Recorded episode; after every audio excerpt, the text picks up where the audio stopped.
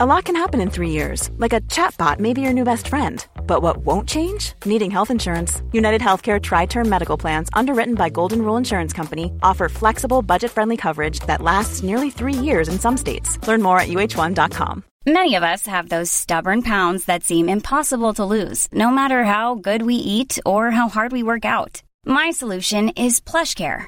PlushCare is a leading telehealth provider with doctors who are there for you day and night to partner with you in your weight loss journey. They can prescribe FDA-approved weight loss medications like Wegovy and Zepbound for those who qualify. Plus, they accept most insurance plans. To get started, visit plushcare.com slash weight loss. That's plushcare.com slash weight loss. Hey, it's Ryan Reynolds, and I'm here with Keith, co-star of my upcoming film, If, only in theaters May 17th. Do you want to tell people the big news? All right, I'll do it. Sign up now and you'll get unlimited for $15 a month in six months of Paramount Plus Essential Plan on us. Mintmobile.com slash switch. Upfront payment of $45 equivalent to $15 per month. Unlimited over 40 gigabytes per month. Face lower speeds. Videos at 480p. Active Mint customers by 531.24 get six months of Paramount Plus Essential Plan. Auto renews after six months. Offer ends May 31st, 2024. Separate Paramount Plus registration required. Terms and conditions apply if rated PG. Hi, I'm Sartaj Hans, and you're listening to Sorry Partner.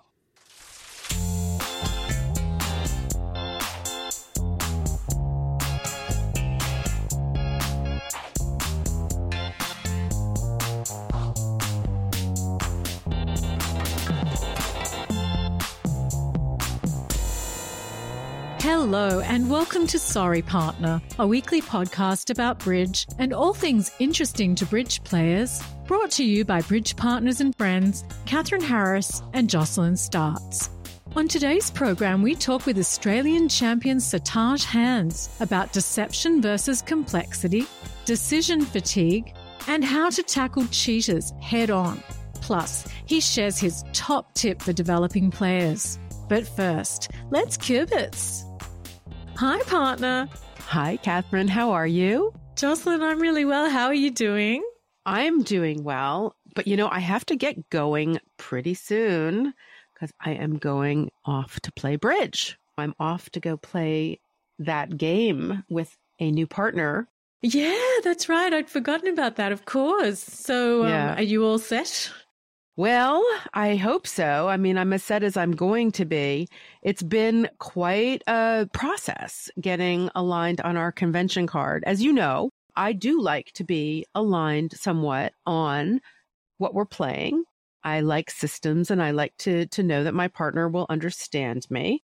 But we are talking a whole new level here. When I ask about follow-ups about let's say new minor forcing, I get hit with a description of every possibility under the sun, along with a detailed recitation of 10 different hands where he employed various follow up gadgets to new minor forcing. And of course, you know, within five seconds of the spiel, I'm, I'm lost, completely lost. And I say at the end, I didn't understand anything you just said. I'm sorry. So it's going to be interesting. He's a very good player. So I have utter confidence that what he's talking about is absolutely correct.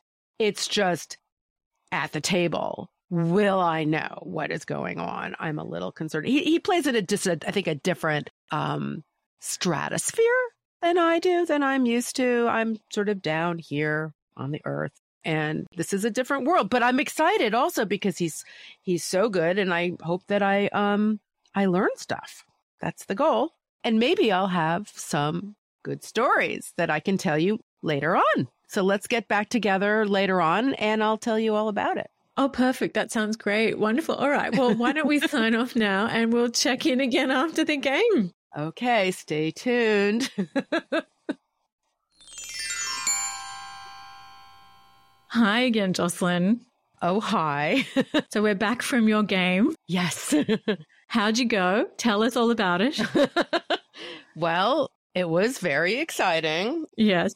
you know, I was very nervous. And I was especially nervous because right before the game started, there was a little bit of drama at the club. And I am not going to go into that right now. I'll tell you another time. But let's just say it got me even more apprehensive about what was to come. but I mean, it was really interesting. I have never played opposite somebody who just, you know, they know what every card, where every card is, and they know everything that you're doing and they can see all your mistakes. And it is like magic. I mean, he just knows. And I'm flailing about sometimes, really unsure what to do. And it, you can just see it's so hard. It's so hard to be, you know, in the same universe as someone like me. Do you mean it's hard for your partner? Hard for my partner who knows what to do. Was he sitting there making faces or what was going on? Oh, he was really, he was trying very hard to be, and I know he was really, he was trying very hard to be very uh, properly behaved and comport himself as appropriate at a bridge club. But I, you know, I did make a couple of grievous errors. There was a time when I over preempted and, you know, he was like, you don't do that. You make them guess. And that is definitely a great lesson for me that you want to make them guess. You don't want to give them a clear direction of what is the right thing to do. You want to make them guess. And then another time when he said that I was only paying attention to what was in my hand and what I was capable of doing to set their contract, which I did. But had I been more cognizant of what he had, I would have realized we could have set their contract by even more. I will say, not that I'm a results oriented person at all. We know I am not results oriented. Ha ha. But both of those results, even though I did grievous errors, went fine for us from the point of view of our score. Well, that's nice. So that was a little bit reassuring to me, but it doesn't matter because it was terribly wrong. And I felt awful about making these mistakes. And I know that I will try not to make those same mistakes again, but I also know that I will. Despite my best intentions. Aww. Hi, I'm Midge from Carlisle, Pennsylvania, and I'm a listener supporter of Sorry Partner. What I love about the show is that it takes bridge seriously, but it doesn't take it too seriously. It's a lot of fun anecdotes and comments from the interviewers, and they ask great questions. They really keep the tone fun, but you learn a lot and have fun learning it. Here's how I supported the show I went to their website and found a link on how to support the show, and it was very easy. If you're thinking about supporting the show, please do. We want to keep it on the air.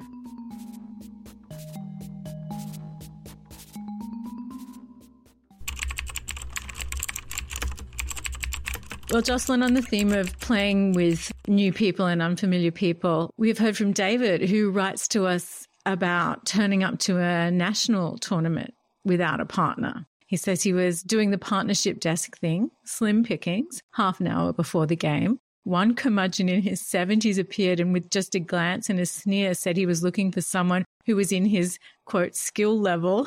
Mm. nice. My 400 master points caused him to make perhaps well founded assumptions. oh my God.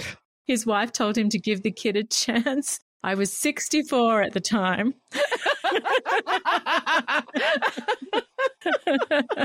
he declined again. oh no. Then at the last minute, a guy appeared who was willing to play with me. 15 minutes to put a card together and off we went. This was a daylight open pairs regionally rated game, but it was packed, perhaps 300 tables, with strong players who likely didn't make the first cut in the national games the day before, like me. At least I thought it was a strong crowd, which I love as I play better with strong competition. We came in second in the first session with about 62%. Partner was really surprised as nothing exciting happened. And then we came in third in the second session with about 62% again, which gave us an overall first and 40 gold points. Yes. I'm not an expert and never will be one, just a good intermediate, and I suspect that this will be my lifetime personal best. Indeed, I wasn't doing anything brilliant, just fewer mistakes than usual. My partner was a very good player who also made very few mistakes. Cheers, David. I absolutely love that. And I hope Mr. Curmudgeon is listening and knows that he missed out. But I also know that he must have just felt 10 feet tall. That's the expression that a woman who I saw had won some massive amount of master points for coming in first in one of these big events. She said she felt 10 feet tall and it was just the, the greatest feeling. I, I don't know that feeling myself, having never gotten more than I think 10 master points at a time. That's pretty nice. Uh, uh. Still, yes, he must have felt fabulous and that's great. And it's just so nice to know that you can pick up a nice partner, even if someone sneers at you for being a useless whippersnapper at the age of 64. Our next letter is from Karen. She says, Hi, Catherine and Jocelyn. I wanted to share an experience also from a tournament. I have 750 points, but was playing on a team with two people who had over 4,000 points. That put us into the top bracket of a two day qualifier. I was pretty nervous about competing against some teams that I knew locally as being strong players, but my partner quickly informed me that those players weren't my biggest problem. Oh, no. but wait, there's more. yeah, yeah. It turned out that there were three pro teams in our bracket. Mm-hmm. I had mm-hmm. never competed against pros before. In fact, I only really knew these names from your podcast. Joe Grue was on one of the teams. Hey, so shout out to Joe. I'm sure he was very charming. I was scared out of my mind, but we managed to hold our own and came within one victory point of qualifying for the next day. Awesome. Most of the pros were really nice, and their excellent table manners made the pain of being crushed more tolerable. yes. However, I had one really negative experience.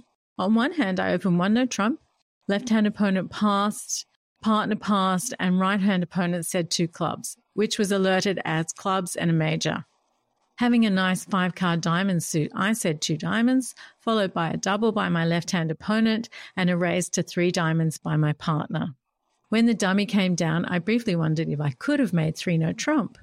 I had the ace of hearts and my partner had the ace of spades. However, it wouldn't have made three no trump and I did make three diamonds. When the hand was over, the pro started counting out loud one, two, three, four. His client asked him what he was doing, and he said, I'm trying to count the number of tricks she could have made in three no trump. I thought that was extremely obnoxious. If I could have made three no trump, they should have been happy that they just gained a lot of imps.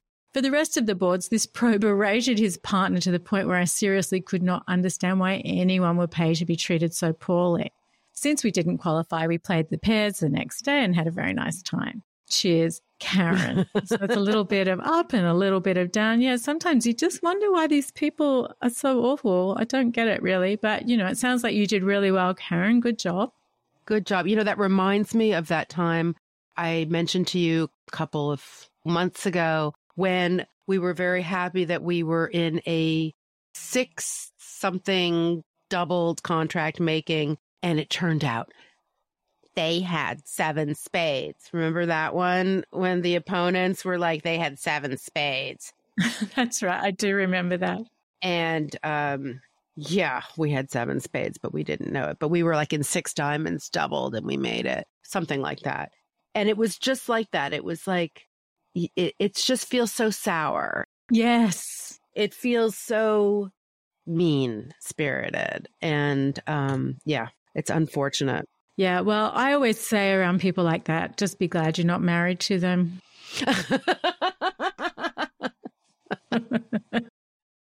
and finally, we've heard from Carl, who says Once I was dealt 27 points and partner opened. I bid six no trump and laid down my hand to claim seven no trump after the opening lead resolved the missing spade in my hand. It was the last hand of the tournament at the beginner table, so I got to have a walk off home run in bridge. Love this game. So, if you have any fun stories about new partners or pickup partners at tournaments or just fun things that have happened at tournaments, please do send them to us at sorrypartnerpodcast at gmail.com or on Instagram, or you can send us a voice message. And these links are in the show notes and on the website at sorrypartner.com, along with some other good stuff. Coming up next, our interview with Sartaj Hans.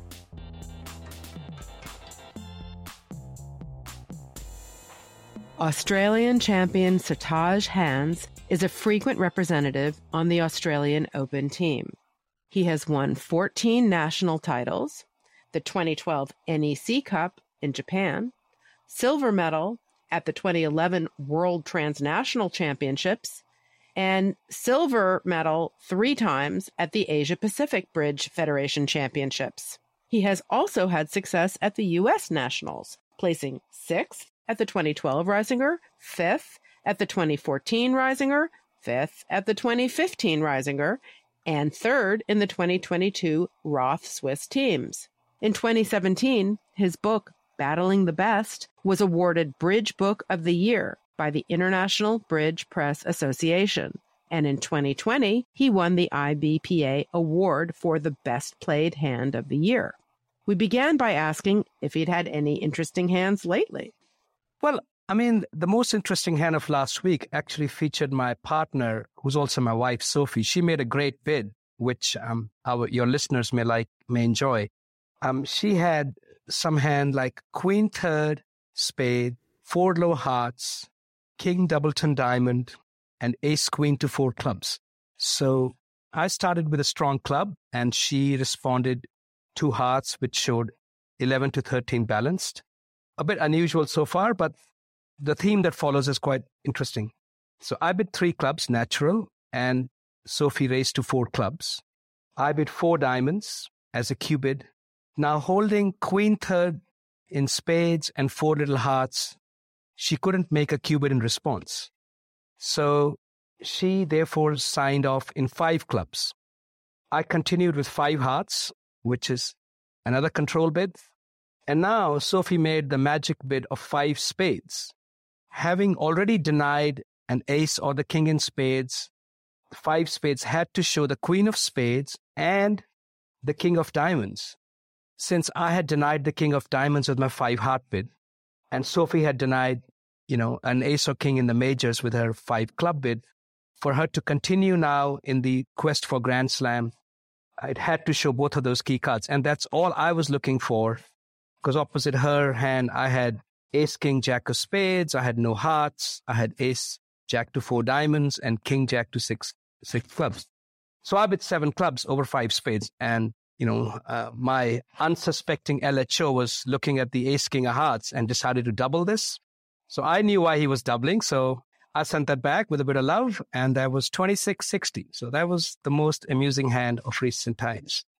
And uh, in fact, my opponent's partner said to him at the end of the hand quite nicely, she said, maybe you should have asked them what the bidding meant before you ventured with such a double. it's like, oh, mm, at an ace. Anyways, yeah.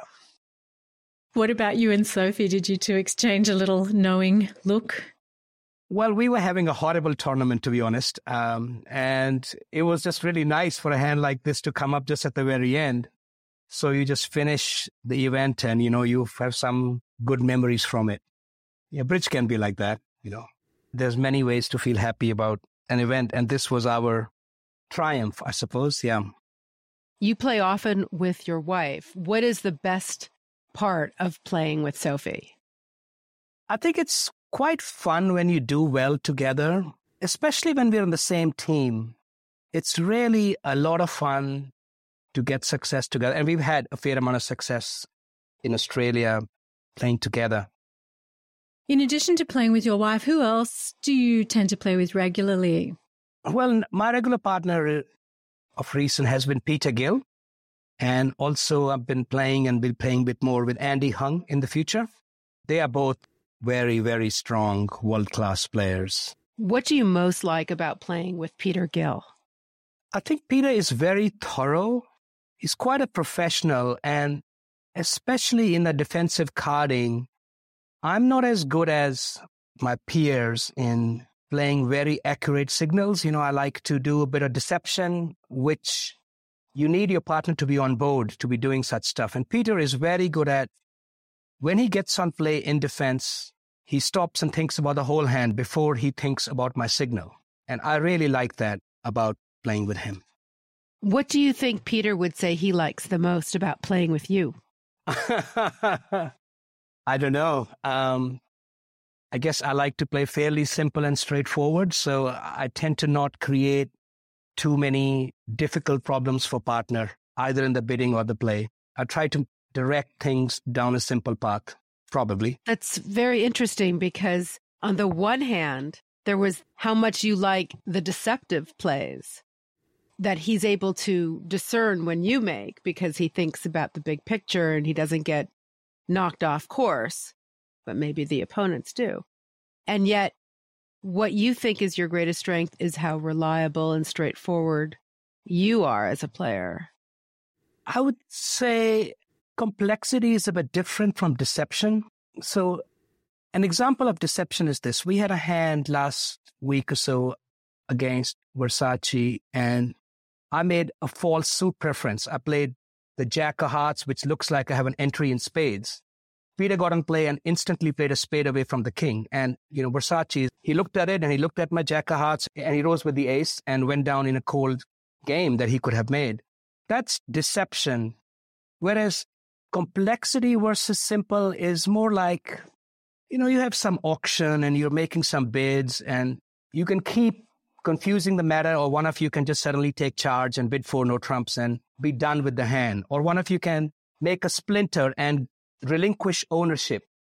That's more simplicity. You are trying to avoid giving partner too many things to think about. You're trying to zone in on the essential points of a hand.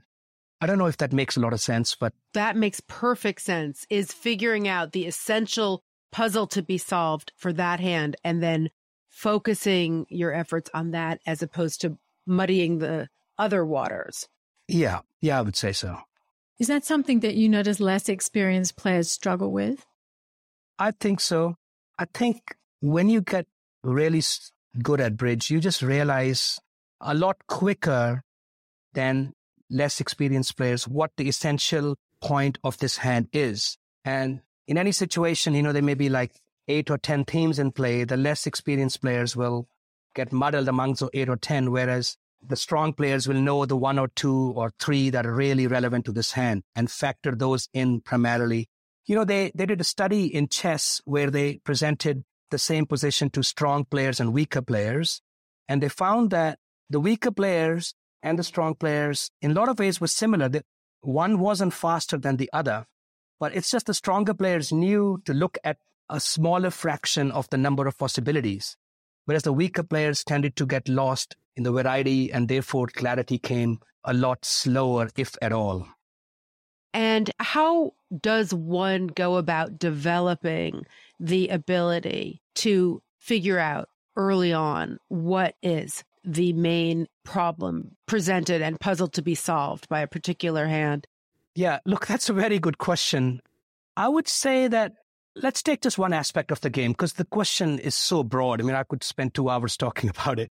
Let's take just a defense. If you're looking to get better at bridge and fast track that experience set, one of the things I think anyone should do is they should tell their partner from now on, we play only count signals in defense. So all your cards are count. And what will happen then is that A, you don't have any ambiguities, partner doing count or attitude or suit preference. You know, what does this card mean? What does that mean? And a, there's no ambiguity. And B, then you start focusing on what the shape of the hand is and you develop like what is called good culture. And a lot of these things that become easier as you become stronger are because you have good culture. So if you're playing with your partner and partner plays high to encourage and therefore you switch to that suit, that's what I would say is bad culture. So if you want to become stronger, you know, if you someone played just count you would start thinking about what the hand is, what the shape is. Do I need to play a heart? Do I need to play a spade? And that would be one way to fast track the experience. Is it because you would recognize when the count is not what you need. And so you would develop sort of more of a organic understanding of signals? I think you put that much better than I did. Yes. You've got to start thinking about in bridge on defense what the full hand is rather than think about should I play a heart or should I play a spade?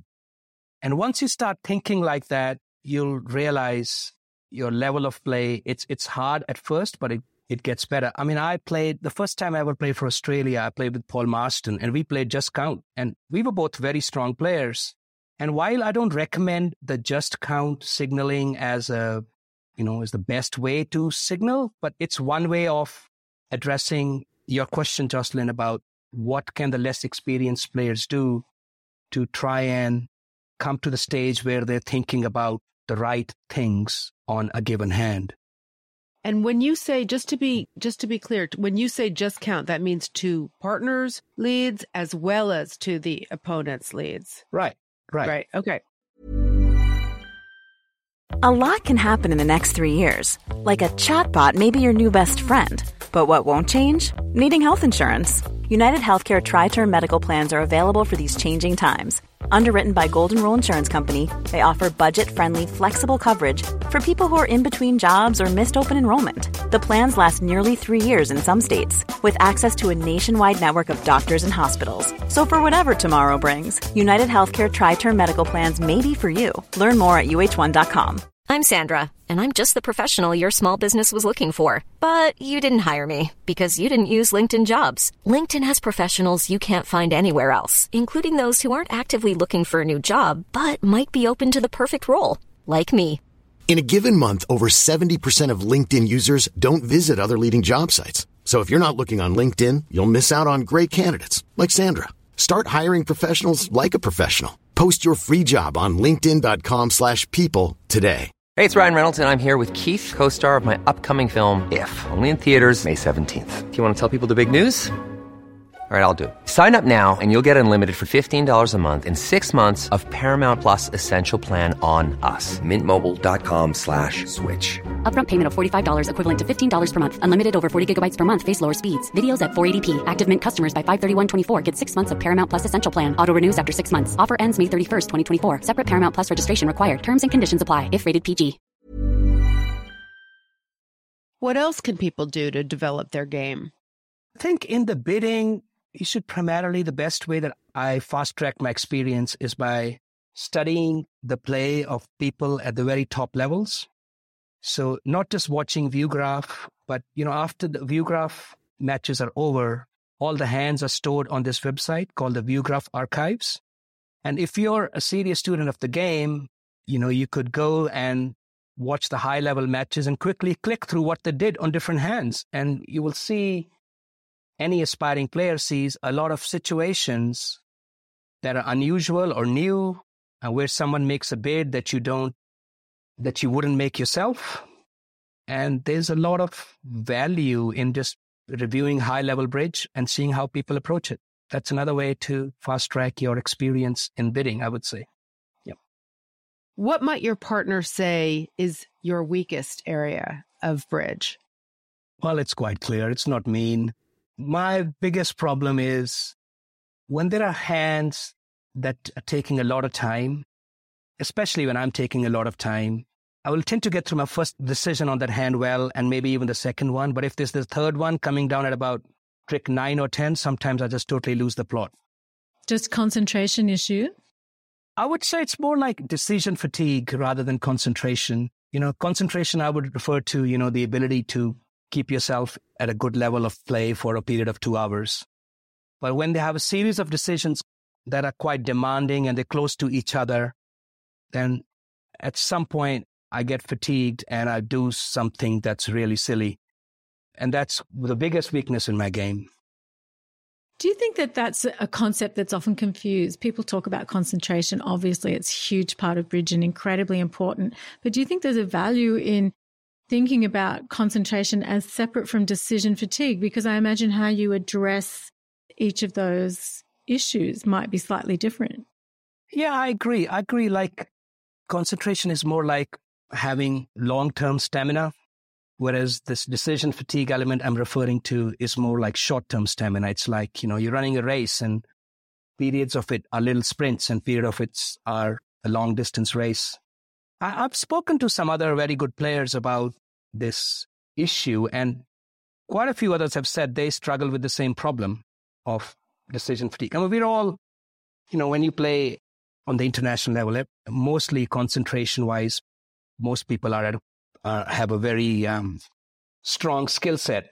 But this element where you have to make a series of decisions close to each other and each of them are demanding. Uh, I know that a lot of other very good players struggle with this as well. Do you rely on instinct to get you through those situations? Or have you found that doesn't help? In general, I believe in instinct quite a lot. But when you're tired, your instinct breaks down. That's a common theme across lots of sporting domains. That's so interesting, Sartaj, because I thought the opposite was true. That, in a sense, that's what you got from all your experience, that you don't have to second guess yourself. You can just go with that impulse. And that you know, that's what you've earned once you're playing at the very top level in any sport. I know you're a fan of squash and also of chess. And I just assumed that once someone is playing at those top levels, that they can free ride a little bit on some of their experience. Yeah, look, I mean, I think that's true. For example, in the bidding, I bid very quickly. There's very few hands um, where I stop and then when I stop, I know this is the time. That's my instinct. I know in certain competitive situations what to do. It comes to me, what you might call instinct, but it's really, it's the, you know, distillation in your brain of hundreds of hands situations that are similar that you have processed in the past and they all guide you toward the, this thing. The weakness I'm referring to, the one where, you know, you have taken a few, they tend to be in the card play and there the instinct towards the end of a hand in card play is not as relevant because those problems are very concrete. You know, there's more like, are you going to pitch a heart? Are you going to pitch a diamond? You know, are you going to ruff with the nine of hearts or are you going to ruff with the jack of hearts? They are more concrete problems. And in concrete problems, instinct helps nobody, especially when you're tired. What do you love most about bridge? I love most about bridge is it exposes your greatest human weaknesses and it also brings out your greatest human strengths. To me, I mean, all over my, you know, uh, I'm not a professional, but all of my bridge professional life, which I guess my international career, it's always been uh, very clear that, you know, if I have failings in life, they are there at the bridge table waiting to be solved. And if I have some strengths, they are also part of who I am as a bridge player. So, yeah, that's what I love the most about the game. Can you give us some examples of how it translates? Okay. Um, so in strengths, I would say as a person, I don't get phased very easily. I am very um, resilient to, especially to adversity. And I think that comes out in my bridge as well, in that you get bad results, they don't affect me the way they affect most other people. In terms of my weakness, I worked hard on one aspect, which was that I used to do a lot of so called flashy plays, you know, trying to make these plays that get you in the bulletin, you know, super deceptive, especially declarative play. And they were just bad plays. And once in a while I would get in the bulletin, but a lot of times I didn't. and I think they stemmed from like a personal weakness, you know, the, the desire to show off, you know, the desire to be admired. And if you, I worked through that and I don't feel I have that weakness especially in my bridge. I don't know if I still have it in my life, but at least in my bridge, I managed to conquer that. And now I, I still have some flair where I may step out of the ordinary, but usually there is something concrete backing it. I'm not just doing it just to try and look smart. How did you work on it? Well, I think the standard recipe for any progress is to get to awareness. And, you know, once you're aware you have a problem, you can do something about it. But most of the time, that's, that's one of the hardest challenges to, to accept that a certain aspect of your game is a serious flaw. You know, to, to compete effectively, you need to have a high level of confidence. You need to have a high level of belief. You need to, you know, think about And so accepting flaws is, is doesn't come very naturally to us. So I think once you have the awareness, then it's just a matter of, well, either mentally trying to come to terms with the, the nature of the weakness or to try and recreate it in training. What's the biggest schlemazel or muck up you've ever made at the table? Well, there was a hand in the Spingold that I defended against um, Geoff Hampson. He was playing a game contract, and I had a couple of tricky decisions early in the play, whether to, you know, do this or do that. And I was, I got past all of them, and I got to a point where I knew he was going down. It was known. I was so sure that I almost claimed that he was going down. But I just kept playing on, and I was, he was playing, and I was playing quickly. And as the play went on, I just stopped paying attention to partners' discards. And I realized in the two card endgame, I suddenly had to guess whether to keep a winning diamond or a winning heart in my hand. And I felt like such an idiot. You know, I'd solved these tricky problems early on, which involved partner getting squeezed and, you know, this and that. And then at the very end, I just had failed to keep track of what cards partner had discarded. And I let through a game. So that was a big, big schmozzle. Ooh, and what did your partner say to you? Oh, Peter's great like that. In fact, all of my partners are great like that. You know, we just put the cards away, move on to the next hand. Did you have a laugh about it afterwards? Not really. it's not funny for a while. Well, now we can laugh. Too soon, too soon. What's the funniest thing that's ever happened when you were playing bridge? Well, one incident comes to mind. There's a thing called a Lightner double, and that applies when the opponents bid a slam or a grand slam, and you can double, and that double says to partner, partner, I have a void somewhere, try and give me a ruff at trick one. And there was a period about 20 years ago, I was studying a lot of world championship books. I went through, you know, high level bridge. And I noticed a recurring theme, which was that someone would bid a grand slam and it would go pass pass to, to some guy who would make a Lightner double, asking their partner to give them a ruff. Now, the opponents also know that you've asked to get a ruff, and the opponents would run to seven no trumps, and it would make. And it just happened hand after hand after hand. So at the time I was playing with my friend Tony Nunn, and I said to Tony, Tony, I think what we should play is that if it's any Grand Slam, we never double when we need a ruff, but partner always tries to give us a ruff, right? That way our opponents will never run to seven no trump and, you know, we'll be fine. And Tony says, okay.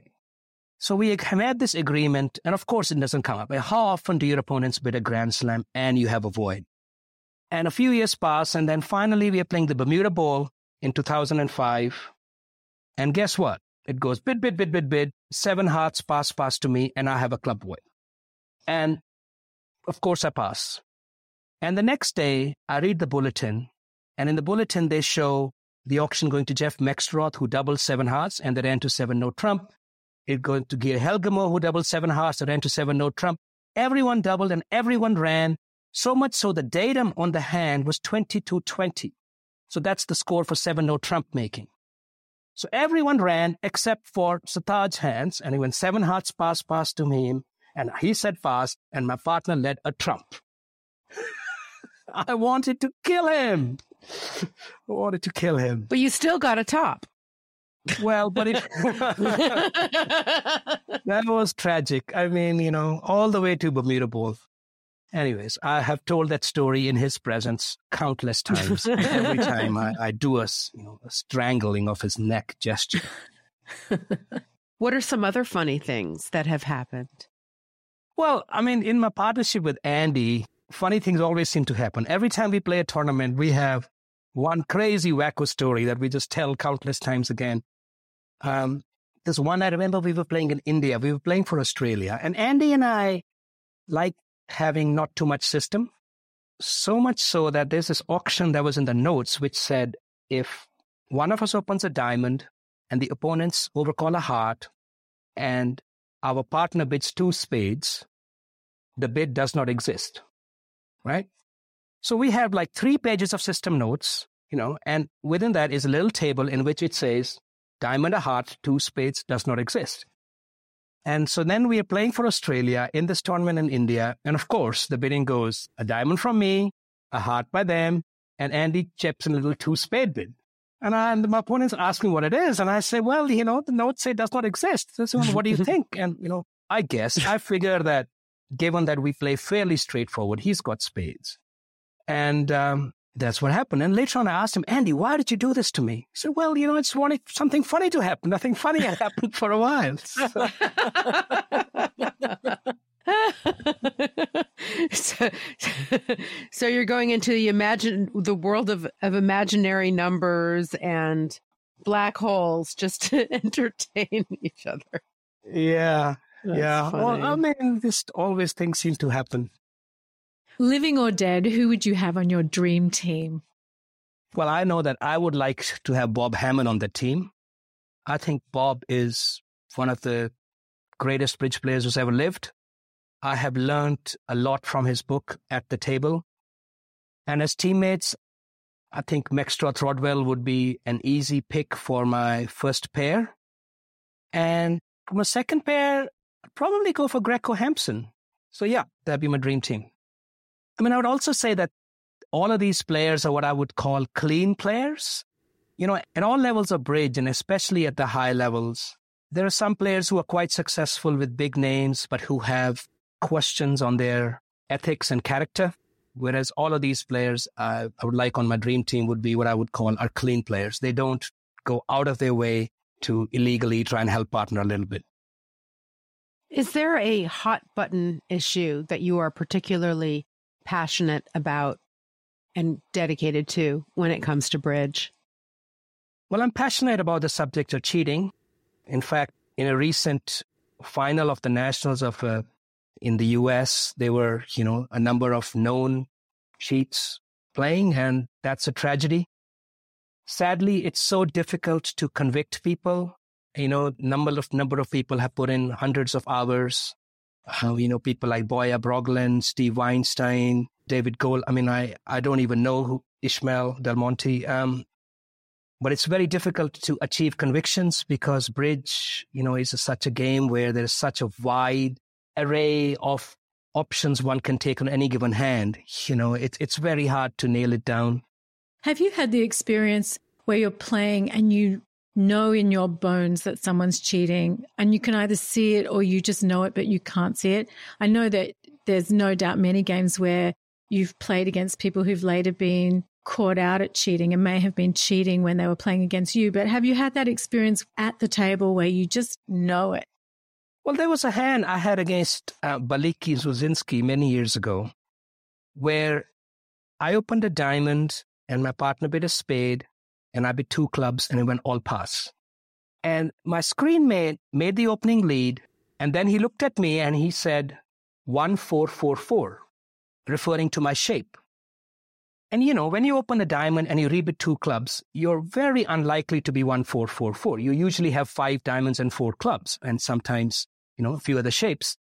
And I looked at the hand record later on, and in the context of the bidding and context of the signal his partner had given him at trick one, I knew that there was no way he could have worked out that that was my specific shape. There's no way anyone had that sort of information. And that really raised some alarm bells in my mind. And I felt that there was something afoot there. What could it have been, though? Well, Balicki Zmudzinski, the allegations include that they were signaling, you know, count signals and attitude at the same time, and they were telling partner all about the whole hand. one of the allegations was that in one of the videos, one of them touches dummy with his fingers and signals his own distribution to partner at the same time. So why do you think that he would have said that to you? Because in a sense, he was giving away that he he did know something. Yeah, it, it was. I think he was surprised because you know an auction like that, diamond, a spade, two clubs is you, in your mind. I mean, at my level, like when I play and, and the bidding goes diamond, pass a spade, pass two clubs from my opponents. In my mind, defaults to the shape. The guy's shape is one spade, three hearts, five diamonds, and four clubs. That's the most likely shape. And when it emerges, I'm one four four four instead. It comes as a bit of a surprise to you do you think it's because if they were cheating, he had not put it together and so he was surprised himself? Yep, quite possibly. It's hard to know, but I you know, I don't know what his motivations were or why he asked that question, but I did think it was a bit suspicious. And other than that, look, I haven't ever felt that someone against us is blatantly, obviously cheating. But when the whole crusade started, you know, six or seven years ago, when with the help of Boye and a bunch of others who put in lots of hours to unmask, I suppose, all the main cheats, it came as a big surprise to me at the time. Hmm. Disappointing. Yeah, more in more than disappointing. It's tragic, you know. It's the world championships, the big American nationals have been tainted for so many years.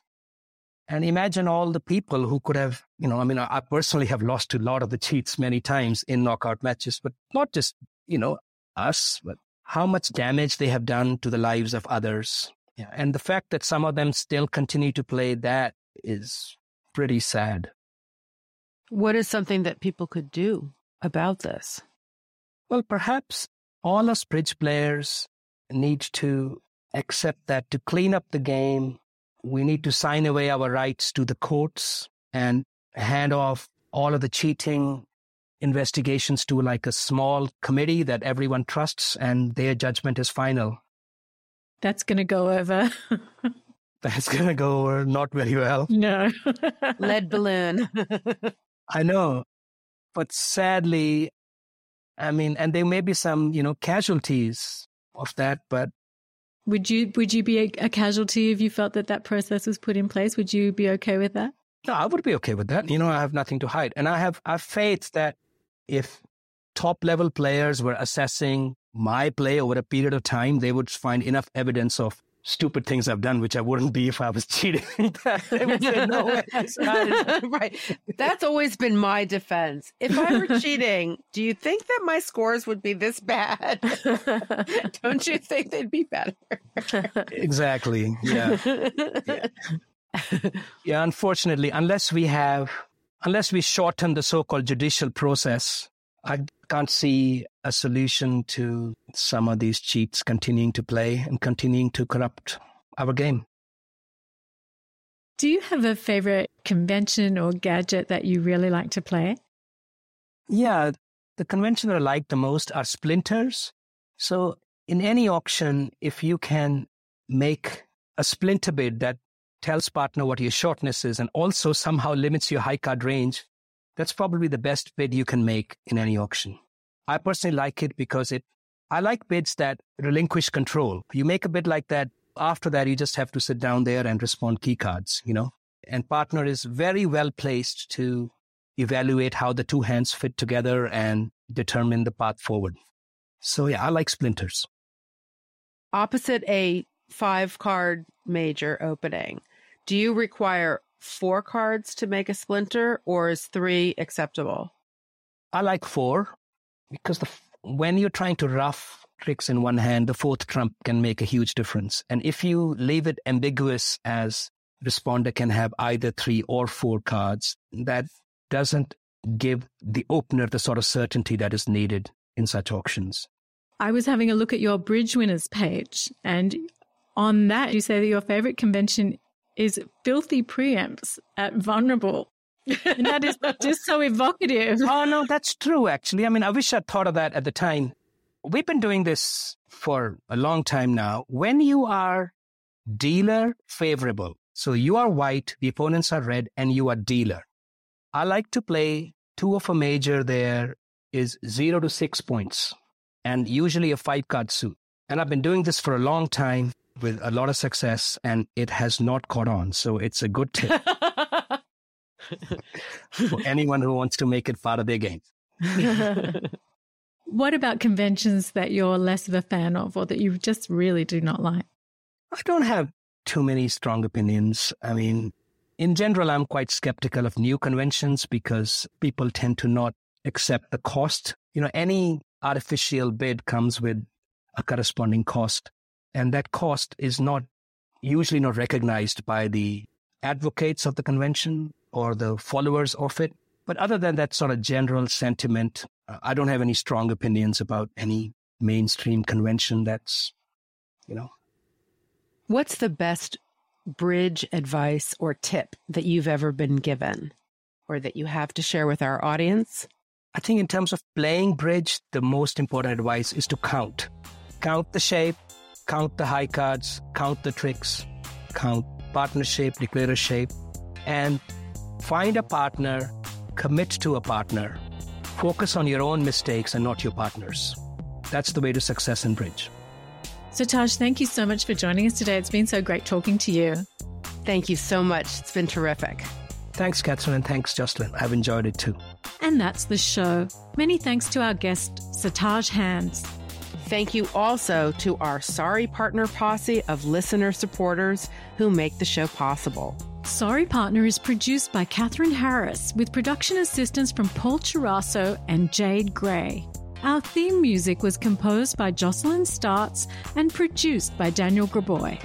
Send your bridge stories and comments to sorrypartnerpodcast at gmail.com or at Sorry Partner Podcast on Instagram or send us a voice message. And please consider supporting the show. These links and a link to our discount offers and merch store are under the episode description in your app, on the website at sorrypartner.com, or wherever you like to listen. We'd love to hear from you, but be nice, or we'll call the director. Until next week, play well. May all your finesses be on side. And remember, as Sartaj says, focus on your mistakes, not on your partner's. That's the way to success at bridge. Thank you, partner. Thank you, partner. Bye. Bye.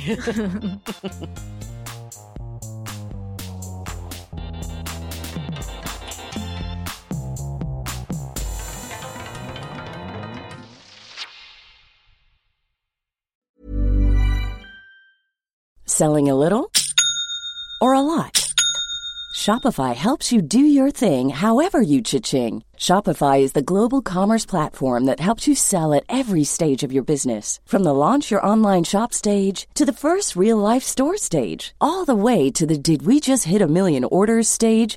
Shopify is there to help you grow. Shopify helps you turn browsers into buyers with the internet's best converting checkout. 36% better on average compared to other leading commerce platforms because businesses that grow grow with Shopify. Get a $1 per month trial period at shopify.com/work. shopify.com/work. Hi, I'm Daniel, founder of Pretty Litter. Did you know cats tend to hide symptoms of sickness and pain? I learned this the hard way after losing my cat Gingy. So I created Pretty Litter, a health monitoring litter that helps detect early signs of illness by changing colors, saving you money and potentially your cat's life. Pretty Litter is veterinarian developed, and it's the easiest way to keep tabs on your fur baby's health right at home. Go to prettylitter.com and use code ACAST for 20% off your first order and a free cat toy. Terms and conditions apply. See site for details.